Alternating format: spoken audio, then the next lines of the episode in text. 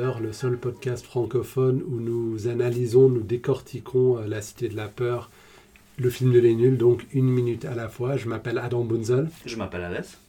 Bonjour Alès. Euh, Bonjour Adam. Comment ça va aujourd'hui? Écoute, ma foi, on fait aller. On fait aller. Ok, très bien. Alors, euh, Que dire du ciel? Que dire du ciel? Effectivement. Alors, nous allons parler aujourd'hui de la minute 78 78, la minute 78 de La Cité de la Peur, le film de Les Nuls. Je le répète pour ceux qui sont assis au fond. D'ailleurs, tu as fait une faute de frappe sur le poste. euh, la Oui, que dernière. tu as corrigé. J'ai euh, tout de vaillamment suite. corrigé. Oui, mais là, tu pars du principe que les gens lisent les posts sur Facebook. et Et donc, ce n'est pas la minute 68 aujourd'hui, mais La minute 78. Ouais. Oui. j'ai Mais dicté mon numéro de téléphone à, à quelqu'un de France et on, est, on, on parlait vraiment pas la même langue. hein. Il a fallu qu'on qu'on fasse par numéro finalement. oui. 7, 8, Par 4. Ouais, exactement, par chiffre. ouais. Il a fallu Oui, qu'on procède par chiffre. De toute façon, c'est un code, ça, ça ne correspond pas à une valeur euh, numérique, donc il n'y a, aucune raison de dire euh, 78. Bref, alors euh, la minute euh, dont il est question aujourd'hui commence avec, euh, enfin, on reprend la carioca depuis la minute précédente qui avait déjà débuté, Donc, le moment le plus célèbre du film, indiscutablement. indiscutablement le climax. Est-ce qu'il est dans ton top 10 des moments de la Cité de la Peur? Oui, Ah, ok. ouais. je sais que pour toi il est dans le bottom 1 Oui. moment de la cité de la non, Peur. est-ce qu'il y a un moment que j'aime moins ça? Je me suis jamais posé la question. Mais je pense, en tout cas, de réelle déception Je suis séropositive. C'est la blague que j'aime le moins peut-être. Mais. euh, Non, alors c'est pas le passage que je déteste le plus. Ouais, je sais pas. Non, je, je oui, sans plus. Par rapport au- à l'intensité de travail qu'il a demandé, j'imagine que le- le- la proportion n'est pas. Le ratio travail-résultat n'est pas convaincant pour moi. Mais convaincant pour le reste de la Terre, ça, alors ouais. euh, mon opinion ne vaut rien. Ok, ben très bien. Euh, alors comme je le disais, la minute commence encore euh, dans la carioca avec euh, Cara qui, dit, qui chante « Suis bien mes pas » et la minute se termine après le petit break, euh, après le refrain, avec le deuxième verset où Cara commence à chanter « Maintenant que tu danses la carioca Donc ouais, c'est une minute bien pensée euh, pour ce podcast. ». Oui, c'est par- parfait, C'est parfait. indiscutable, impeccable. Donc là, on est euh, vraiment dans un moment où l'essentiel de l'image est accaparé par la carioca. Je crois qu'il y a seulement un petit bout qui est euh, avec Simon et, et Odile, mais tout le reste est, est sur, la, sur la scène. Oui, absolument. Et le petit bout, je le trouve très bien calibré aussi au niveau du timing de la chanson et tout le reste. euh. Le petit bout, je l'aime bien, à vrai dire. Mais on va, on va y venir après, non? Ou- Oui, on- commence par ce petit Non, bout. non, euh, on va en venir. Je pense que tu as raison de, de m'arrêter ici et maintenant. Alors là, on est dans les paroles de la carioca. On est entre, euh, je vais vous restituer ce qu'il dit. Ce n'est pas un tango ou une cha-cha, euh, et encore moins une bossa nova. Alors le tango, je, je parle un peu des, des danses. Tu peux parler des danses Euh, la danse tango, c'est une danse argentine et uruguayenne, d'après Wikipédia, euh, qui- enfin qui a ses origines autour de la rivière La Plata, qui est entre ces pays. Et c'est un mélange de beaucoup de danses mentionnées auparavant, dont on avait parlé la semaine passée, de danses euh, afro-cubaines, euh, américaines, latines, etc. Et donc c'est un peu une conséquence heureuse de grandes tragédies humaines, c'est que culturellement on en sort avec des, euh, des, euh, des produits euh, culturels qui sont assez fantastiques. C'est vrai, oui, on peut dire ça, mais je- préférais vivre sans les tragédies. Je préfère vivre sans les tragédies, euh, quitte à en perdre le tango. C'est la grande question du, du dernier film de Miyazaki, Le vent se lève, n'est-ce pas la, la création euh, des, des- des avions qui ont euh, fait Pearl Harbor. Et la, la question du film qui est posée à la fin, c'est euh, est-ce que tu aimerais vivre dans un monde sans les pyramides? Mais clairement, euh, la souffrance humaine qui a créé ces magnifiques œuvres, oui, ben, c'est une question. quoi. Ah ouais, je pense que le heavy metal est une conséquence lointaine de l'esclavage, donc si on adore le heavy metal, hein, Oui, il a, il a fallu le blues. ouais, C'est quelque chose que je trouve extrêmement triste en fait. oui, c'est vrai. J'ai plombé l'ambiance. Non, pas du tout, c'est- ça, ça me laisse Ça vous songer. intéresse pas ce que je raconte Si, Je reprends pour les deux du fond. Ok. On, on a, on a des gens qui nous écoutent dans la salle, mais qui ne disent rien. On a un grand public qui est derrière nous. Alors, euh, j'aimerais dire à propos de la danse tango et ça tu ne le sais peut-être pas, mais elle, est, elle fait partie de la liste représentative du, du patrimoine culturel immatériel de l'humanité de l'UNESCO. Eh bien, je le présumais. Tu le présumais Ouais. Ok. Mais ça en particulier ou? Parce Non, je pense qu'il y a pas mal de danses qui doivent euh, être entrées euh, dans, le, dans le patrimoine euh, de l'humanité, je pense. Mais de toutes les danses dont il est question dans la carioca, je pense que c'est la seule. D'accord. La samba n'est pas. Ah bon, on, on ne Elle n'est pas mentionnée. elle hein. n'est pas mentionnée dans la carioca. D'ailleurs, en parlant de tango et de samba, si tu as vu le film Attention, euh, les dégâts, oui, Attention les dégâts, avec Terence Hill et Bud Spencer, où il joue euh, des jumeaux. Ça se passe au Brésil. Oui. Et euh, un des personnages euh, des méchants se fait appeler Tango. Ah Et d'où la célèbre phrase Si un homme se fait appeler Tango au pays de la samba, on peut tout de suite en déduire qu'il s'agit d'un sinistre con. Ah, Donc à chaque fois que tu diras Tango, il y a ce film qui va me revenir en tête. Que j'ai revu avec beaucoup de plaisir et que je pense qu'il serait complètement illégal aujourd'hui. pas tango et cash. Tango et Cash Qu'est-ce qu'il y a d'aussi inapproprié dans Tango et Cash? Non, mais non, pas au niveau Ah, de l'illégalité. revient dans le. Genre, c'est ça qui te revient, pas tango et cash. Non, c'est le type Tango au pays de la samba. Mais c'est un film que j'avais en cassette vidéo quand j'étais Ah, enfant. donc ça, Donc tout s'explique. 3-4 visualisations par, euh, par heure. Mhm. Donc euh, voilà. Vous serez peut-être étonné de savoir que le film Tango et Cash est réalisé par un des scénaristes du célèbre film russe de Tarkovsky, Andrei Roublev. Un des grands films artistiques des années 60 ou 70.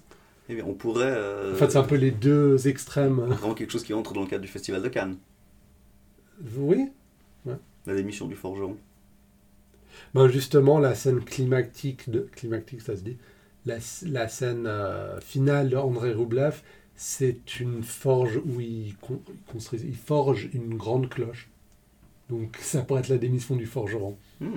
Tu vois, donc tout, euh, toutes nos digressions nous ramènent à la Cité de la Peur euh, avec panache et, euh, et style. Et ferveur et, Et vice-versa. effervescence, ouais, et vice-versa. Alors maintenant, je, pense, je passe à une autre Ça va danse. Ça va bien. Je passe à la cha-cha. Au cha-cha? À la danse cha-cha, je sais pas. Ok. le cha-cha. Ou du non, ou du C'est pas le cha-cha. cha-cha-cha d'ailleurs?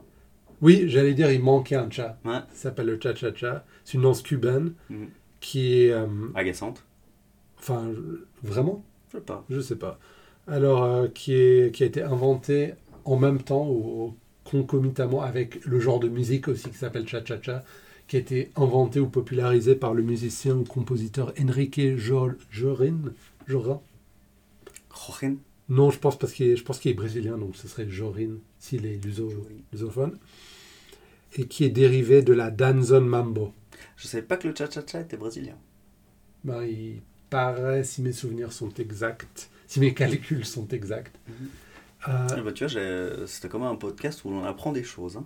Oui, euh, moi tout autant, alors que c'est moi qui restitue ces informations, ce sont des nouvelles connaissances pour moi. Mhm. Et d'ailleurs, je n'en suis pas du tout expert, Mhm. mon cher Alas. D'accord, oui, je vois que tu cites Wikipédia. Donc. Oui, je cite Wikipédia, la seule euh, source fiable d'informations dans notre monde euh, déchiré par euh, la- les intox. D'accord, et je vous recommande de lire les pages dans plusieurs langues quand vous cherchez une information, parce qu'elles sont contradictoires.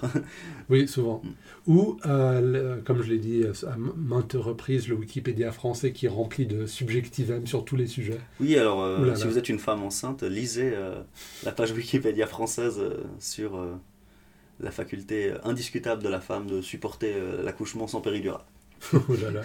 C'est. c'est- Bon, pour moi aussi, c'est juste la, la réponse à ça est très simple, c'est que la communauté de Wikipédia francophone est beaucoup moins grande que la communauté anglophone. Et donc, si tu mets ton avis, ça prendra beaucoup plus de temps ou même une durée indéfinie pour que quelqu'un vienne et remodifie. euh, oui, parce que si tu vas sur n'importe quelle page Wikipédia anglophone et tu regardes la page de discussion, il y a des pages et des pages et des volumes de discussion sur où faut-il bouger une virgule, alors que les pages françaises se font vandaliser joyeusement euh, Mhm. à tout moment de la journée. Puis les consignes ne sont pas respectées. Ouais. Mais alors, sur la page Wikipédia des Bee Gees anglaises et la page Wikipédia des Bee Gees françaises, Ouais. il y a quand même un écart sur les ventes totales de 100 millions d'exemplaires. Ouais. Et je ne sais pas lequel quelle a raison. Bah, laquelle euh, comporte une source que tu peux aller vérifier. Écris-moi. Bon, on verra après l'enregistrement. Alors, euh, pour la troisième danse qui est citée dans ce petit couplet, euh, la bossa nova. encore moins une bossa nova. Alors ça, je vais... T'es pas d'accord, hein? Je suis un peu pas d'accord parce que encore moins une bossa nova, je veux Ouais, dire... C'est la carioca, comme tu l'expliquais la semaine dernière. euh, Ouais, je veux dire, encore moins, je veux dire, ok, c'est peut-être pas une bossa nova, mais elle est pas plus loin de la bossa nova que de la... Enfin, Ouais, mais tu vois, les gens qui, euh, qui font un nouveau style qui, dit, qui est très très peu différent finalement du précédent, ils veulent rejeter toute, euh, toute euh, similitude avec ça. Comme les inconnus l'avaient fait avec la new music, qui n'est pas du rap, oui. tu vois. Ah oui. Euh, Ils auraient pu dire, c'est pas de la musique classique, mais surtout, c'est pas du ouais, rap. Surtout, c'est pas du rap, ouais, tu vois, Ouais. c'est- alors que c'est exactement du rap. Ouais, ben tu Donc, vois. la, carioca est quand même un dérivé de la bossa nova. Tu, tu nous l'avais exposé la semaine dernière fait, avec, avec brio, ténacité Avec qui et ponctualité. Donc euh, je te félicite. Merci Alas, merci du fond du cœur. Mhm. Et j'aimerais relever autre chose euh, par rapport à la bossa nova. Mm. C'est que, bon, déjà, c'est une danse brésilienne, donc on est en plein dans enfin, le, le- le style euh, courant dont on parle. Mais c'est une danse et une musique, non, c'est plutôt une musique, qui vient des années 1950-60, donc qui est euh, La bossa nova? La bossa nova. Mais la carioca est plus ancienne alors. Oui, la chanson La Carioca vient des années 30, et donc la bossa nova n'aurait pas existé à l'époque de la Carioca. Mais j'aimerais maintenant dire, parce que la semaine passée je ne l'avais pas dit, les paroles de la Carioca dans la Cité de la Peur ne sont pas les paroles d'origine. D'accord. Elles Mais sont légèrement modifiées. elles sont légèrement modifiées. Mais, Mais, euh, du coup, je, je pensais que la carioca était basée sur la bossa nova. Est-ce que j'ai dit ça? Mais non, j'ai peut-être retenu ça, mais je peux avoir été complètement euh, dans le faux. Non, je pense que certaines des autres... euh, Ah merde. Ah, je sais plus. Je, je me suis, je pense que je me suis peut-être fourvoyé. Écris-toi. écrit, je m'écrirai. Qu'est-ce que j'ai dit sur la bossa nova la semaine euh, passée? Est-ce que j'ai dit quelque chose? Non, j'avais juste dit que euh, la bossa nova venait du Brésil. Je ne pense pas avoir dit que la bossa nova. Parce que la carioca était une fusion de. Alors, je vais dire tout. Alors, mélange de samba, de machiche ou machiche, foxtrot et rumba. Ok, donc la bossa nova n'y était pas. Oui. Je pense qu'on peut euh, dire que ça fait 10 minutes que je dis n'importe quoi. Pas 10 minutes, euh, peut-être 30 secondes tout au plus, mon cher. Et quand je dis rumba, je ne parle pas du petit robot euh, aspirateur non plus. Ok, ça devient de moins en moins intéressant. Ok. Oui, alors la bossa, la, la bossa nova, euh, oui, euh, a ses origines euh, dans, dans les années 50-60, donc elle est bien. Donc, elle est, en fait, donc encore moins une bossa nova, finalement, c'est complètement cohérent. Oui.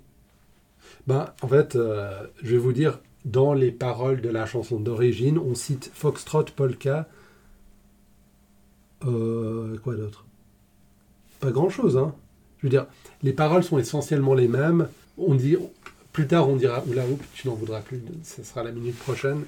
Mais oui, euh, on parle surtout de la Foxtrot et la Polka.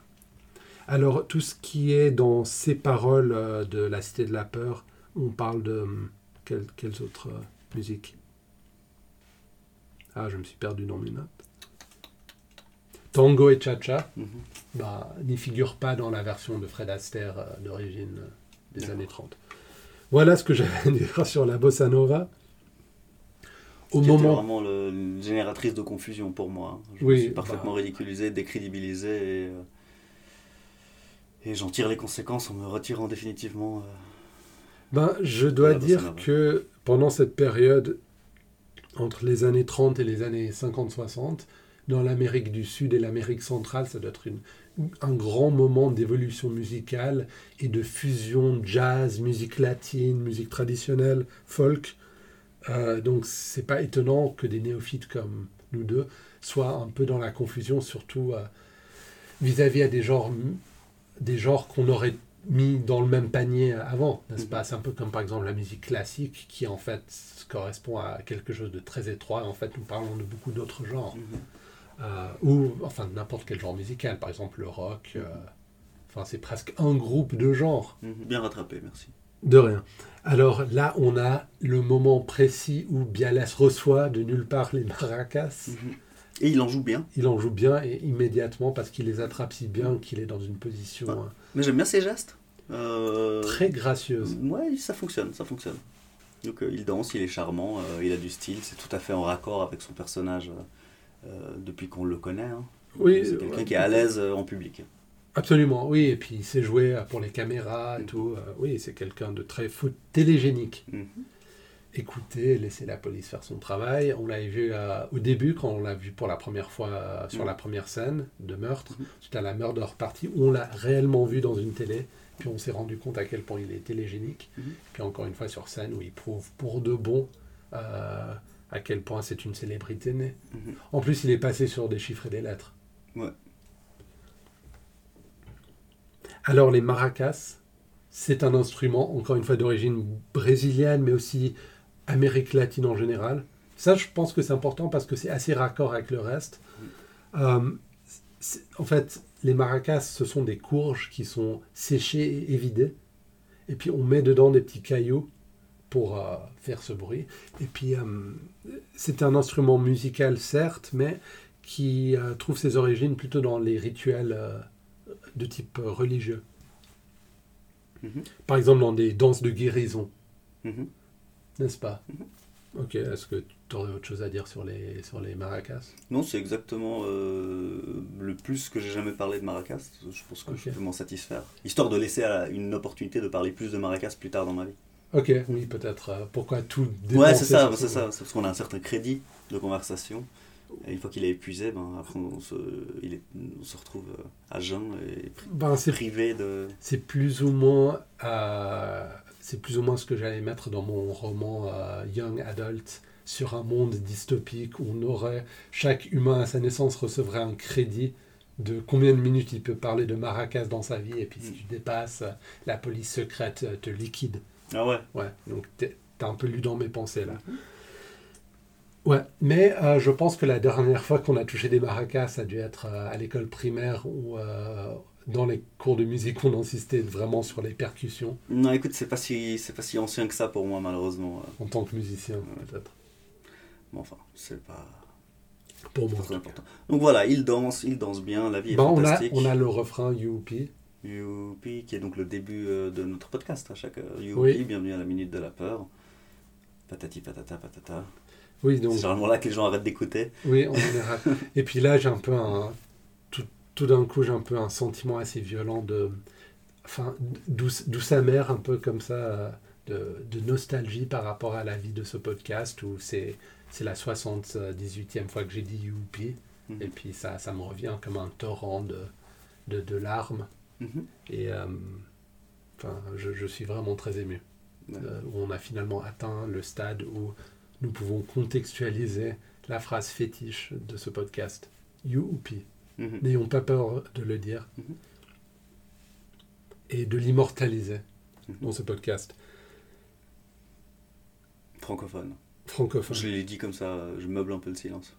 Ah, Donc là, bon, c'est bon, il danse, on a compris. dans Il y a une scène du milieu. Chabat tourne autour de Gérard Darmon pendant qu'il joue les maracas en faisant une petite danse, euh, disons le niaise, mais très jolie et très euh, Bien chorégraphié. bien chorégraphiée.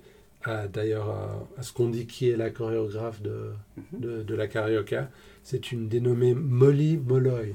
C'est une chorégraphe américaine qui est née en 1940, décédée en 2016. Ah, donc ils font pas les choses à moitié. Hein. Non, non, Euh, c'est une euh, danseuse et chorégraphe américaine qui a travaillé, bon là je lis euh, Wikipédia clairement, elle a travaillé à Paris, New York et à Londres, donc c'était quand même quelqu'un d'assez euh, Mhm. Ah, le international. Oiseau Crazy Horse. Euh, ben, elle- non, elle a fait la chorégraphie ou la réalisation de spectacles pour le Crazy Horse à Paris. Ouais, ça, c'est une bonne référence. Ouais, et puis, C'est très exigeant là-bas. oui, mais, c'est c'est vrai. Elle est à l'origine du molloy technique de danse jazz qui est euh, apparemment une forme de, de danse jazz américaine. Voilà, on, on entend que tu es en train de lire. euh, Ouais. Genre, euh, oui, elle mesurait 1m78 euh, et euh, était visiblement végétarienne. Il, euh, Non, mais c'est bon. non, mais je veux dire, c'est pas n'importe qui, Ouais. c'est une danseuse qui est une chorégraphe. Ouais. Merci Popek. Alors, euh, bon, Mais, maintenant bon, ils je- ont fini de danser, enfin ils sont toujours en train de danser. La scène coupe, on voit Farouja qui est en train d'alimenter. Tu euh, parles de Simon Jérémy, le... Ouais, Simon Jérémy, l'acteur slash projectionniste, Oui. qui est en train d'alimenter euh, visiblement une, une machine de projection qui fonctionne à vapeur, hein, parce qu'il faut mettre du charbon euh, euh, dans une chaudière. Absolument, oui. C'est, un truc que j'ai relevé nommément dans mes notes, que c'est euh, une euh, kinoton peut-être. Je Mais sais à pas. vapeur. À, à vapeur. euh, donc c'est euh, une machine de projection avec un moteur à combustion Mhm. externe. Comme une locomotive euh, Oui, tout à fait. ancienne. Et c'est bien. De nouveau, Faroja, il a l'air de. Enfin, Simon Jérémy, Oui. il a l'air de très bien savoir ce qu'il est en train de faire. Il Ah a oui, l'air absolument. sérieux et confiant. Et il n'est Ouais. pas euh, du tout dans ce style niais qu'on voit. Alors après, il arrive à tout gâcher quand on dit qu'il va lui demander s'il a besoin de quelque chose. Ouais, Qu'est-ce qu'il dit? Bah, il dit qu'il a besoin de serviettes et d'eau chaude et de gencives de porc Serviette et eau chaude, ça, ça t'évoque quelque chose? Pour se nettoyer? Non, mais dans les films, je dis pas dans la vraie vie, mais dans la plupart des films où une femme accouche, c'est la première chose Hmm. que la personne qui sait ce qu'elle fait dit. Genre, apportez-moi toutes les serviettes que vous avez dans la maison et euh, faites bouillir de l'eau. Ok. C'est un... Je sais pas si c'est vrai, je ne suis pas une sage-femme et je ne connais Un sage-femme. un sage-femme. Euh, ouais. Un sage-femme homme. Non, un sage-femme. un sage-femme. Bon, et puis je ne connais, enfin, je n'ai pas interrogé des gens qui savent, mais euh, c'est vraiment le cliché par excellence dans les films où les femmes accouchent. Mhm. Les femmes accouchent. Les femmes accouchent. Euh, oui, ben voilà. Et euh, C'est d'ailleurs c'est la tribu dans le roman que je vais écrire. Les femmes accouchent. Et, c'est vrai. Odile, elle est toute aux petits soins et toute bienveillante avec cette voix toute gentille. hein. Tu vois Ah que oui, Simon Jérémy lui rend service. Elle, euh, C'est elle est, l'opportunisme. elle est aux petits soins. Bah, lui, il demande des gencives de porc, donc il va falloir qu'elle aille en trouver, parce que c'est pas si fréquent que ça. Oh, je sais pas. Et, euh, Moi, et, s'il y a euh, les meilleures gencives du littoral à- chez oui, la si t'es en. ben, là, ça veut dire qu'il y a d'autres gencives. Oh, mais il faut qu'elle lui apporte ça d'ici la fin euh, de la chanson. Donc, euh, je sais pas si dans l'auditorium il y a un stand gencives de porc. Voilà, peut-être. Donc voilà, il l'expédie un peu, euh, elle, elle est un peu brusquée. Ouais. Il est vraiment à son affaire en train de travailler efficacement. Ouais. Et euh, elle le dérange presque. Donc il l'expédie euh, comme un grand professionnel. Et on revient à la danse. Oui. Peut-être qu'il savait qu'elle aurait du mal à trouver euh, des gencives de porc. C'est pour qu'elle elle- le laisse tranquille. Exactement. Le Wild Goose Chase. Exactement. Ce silence n'est pas embarrassé. Non du tout. Alors là, après la petite scène entre Odile et Simon, nous retournons dans l'auditorium pour euh, la- le deuxième verset. Mhm. Mais il y a un truc que j'aime beaucoup Ah. dans la scène précédente, c'est que la musique continue derrière. Ouais. Et puis la scène dure exactement la durée du petit break entre... euh, Mhm. comment on appellerait ça en musique Euh, Quel break? bah, Entre la fin du refrain et le, le- le début du- d'un autre verset. La fin du refrain et le début d'un autre verset. C'est peut-être un. Deux mesures ou quelque chose comme ça, mais je sais pas. Enfin, non, break, huit, huit- mesures, quelque chose comme ça. Mais en tout cas, euh, ils ont dû faire un effort de timing dans la scène pour que ça soit exactement au poil Mhm. pour revenir sur maintenant que tu danses la carioca et on coupe sur ouais, sur la scène avec Shaba qui continue la chanson. C'est C'est très bien fait. ouais, c'est très bien fait pour une scène que tu n'affectionnes pas. Je n'ai jamais dit qu'elle était mal faite, elle est très très bien faite. Je l'ai dit tout à l'heure, je trouve que le ratio travail que ça a dû demander, euh, résultat, Ouais. au niveau de l'impact que ça a eu sur moi. Ouais, c'est dommage. C'est c'est comme si tu avais appris par cœur le dictionnaire et puis que tu me le récitais parfaitement, bah, au bout d'un moment je m'ennuie. Mm. Même si c'est très impressionnant, c'est juste pas distrayant. Enfin, pas... Absolument. Et puis, euh, il y a un élément dans la scène de, de la carioca que j'aimerais relever également, c'est le, c'est le contraste entre les lumières qui sont sur le bas de la scène, qui éclairent plus ou moins les jambes et puis la partie inférieure, et le haut qui est sombre. Ce qui laisse le choix au réalisateur d'avoir des plans larges où on a la lumière, ou d'avoir des plans serrés sur le buste de l'acteur, où il y a de l'obscurité derrière qui ajoute de l'inten- de l'intensité. Ouais, il y a vraiment une poursuite sur les danseurs au bout d'un moment. Oui, et euh, puis ça, et ça- les palmiers qui arrivent. les palmiers qui arrivent avec des hauts. Mhm. Mais je, je- je trouve cette, euh, ce, ce choix et ce contraste euh, donne beaucoup de variété visuelle Mhm. à la scène et la possibilité, comme j'ai dit, de créer plus d'intensité lorsque la caméra vient sur les, les bustes pour les plans larges, euh, pour les gros plans. Est-ce que... Où, où en sommes-nous temporellement euh, sur la durée de cette minute? Suis très intéressé. Bon, on J'ai l'impression qu'on parle depuis un an. Je veux dire, la minute de, de la, Donc, du film. Notre podcast, Un autre podcast, on a parlé, on est près de la demi-heure. c'est très intéressant et enrichissant. Ouais, c'est comme si on faisait les premières minutes. euh, Parce que À l'époque, on moment- était euh, motivés. Ouais, exactement. Comme au bon vieux temps où tu me a- trouvais, tu me a- trouvais beau et puis, Et puis, et puis tu me trouvais beau. Et puis tu me regardais de temps en temps. Pas comme maintenant. Tu m'as, tu m'as délaissé comme une vieille chaussette. Troué. Nice Je suis vraiment content qu'on ait eu cette conversation. Ben, c'est, c'est toi qui. euh, C'est moi qui ai lancé la chose. Non, mais écoute, moi aussi, je suis euh, à la fois ton interlocuteur et un auditeur. euh, et euh, des fois, je me dis, ah tiens, qu'est-ce qui s'est passé? Pour ceux qui nous écoutent dans le bus, par exemple, euh, la minute a un impact sur le. Est-ce qu'ils peuvent la terminer durant leur trajet? Ouais. Est-ce qu'ils peuvent en faire deux? En fait, nous devrions suivre le, le principe des mangas hein, qui sont calculés pour durer un certain nombre d'arrêts de train. Ouais, exactement. Mais euh, bon, les mangas publiés dans la plupart des revues japonaises sont. Enfin, c'est quoi Un chapitre, c'est 20 pages. Donc ça se lit très vite, ouais. Ouais, c'est entre 18 et 22 pages. Mm. Donc, ouais. Mais je, ce que je veux dire, c'est que le format n'a jamais changé. Mhm. Même si les trains vont plus vite, je pense pas que change. Oui, et puis c'est quand même fait par des gens qui ont du talent. C'est pas...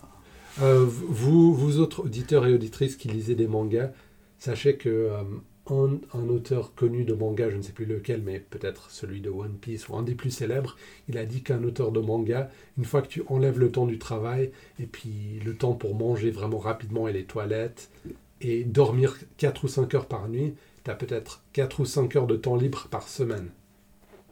Quelle vie fantastique. Ouais, pour sortir 20 pages, même avec des assistants qui font les décors et tout. Mhm. Donc ouais, c'est... Prodigieux. C'est prodigieux, il faut être un certain type de travailleur pour en arriver là. Puis ils sont souvent auteurs, dessinateurs. Hein.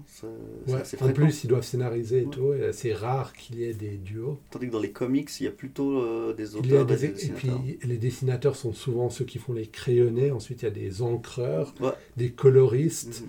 Bon, dans les mangas, il y a dans, les, ça. dans les comics américains, euh, tu vois tout à fait pourquoi le coloriste est un job à part. Ouais. C'est-à-dire le résultat euh, Ouais, ça n'a rien à c'est voir. vraiment c'est un artiste, c'est une, catégorie d'artistes à part qui fait les couleurs et ils font ça extrêmement bien. Je crois que c'est ce que je préfère presque Ouais, dans les comics.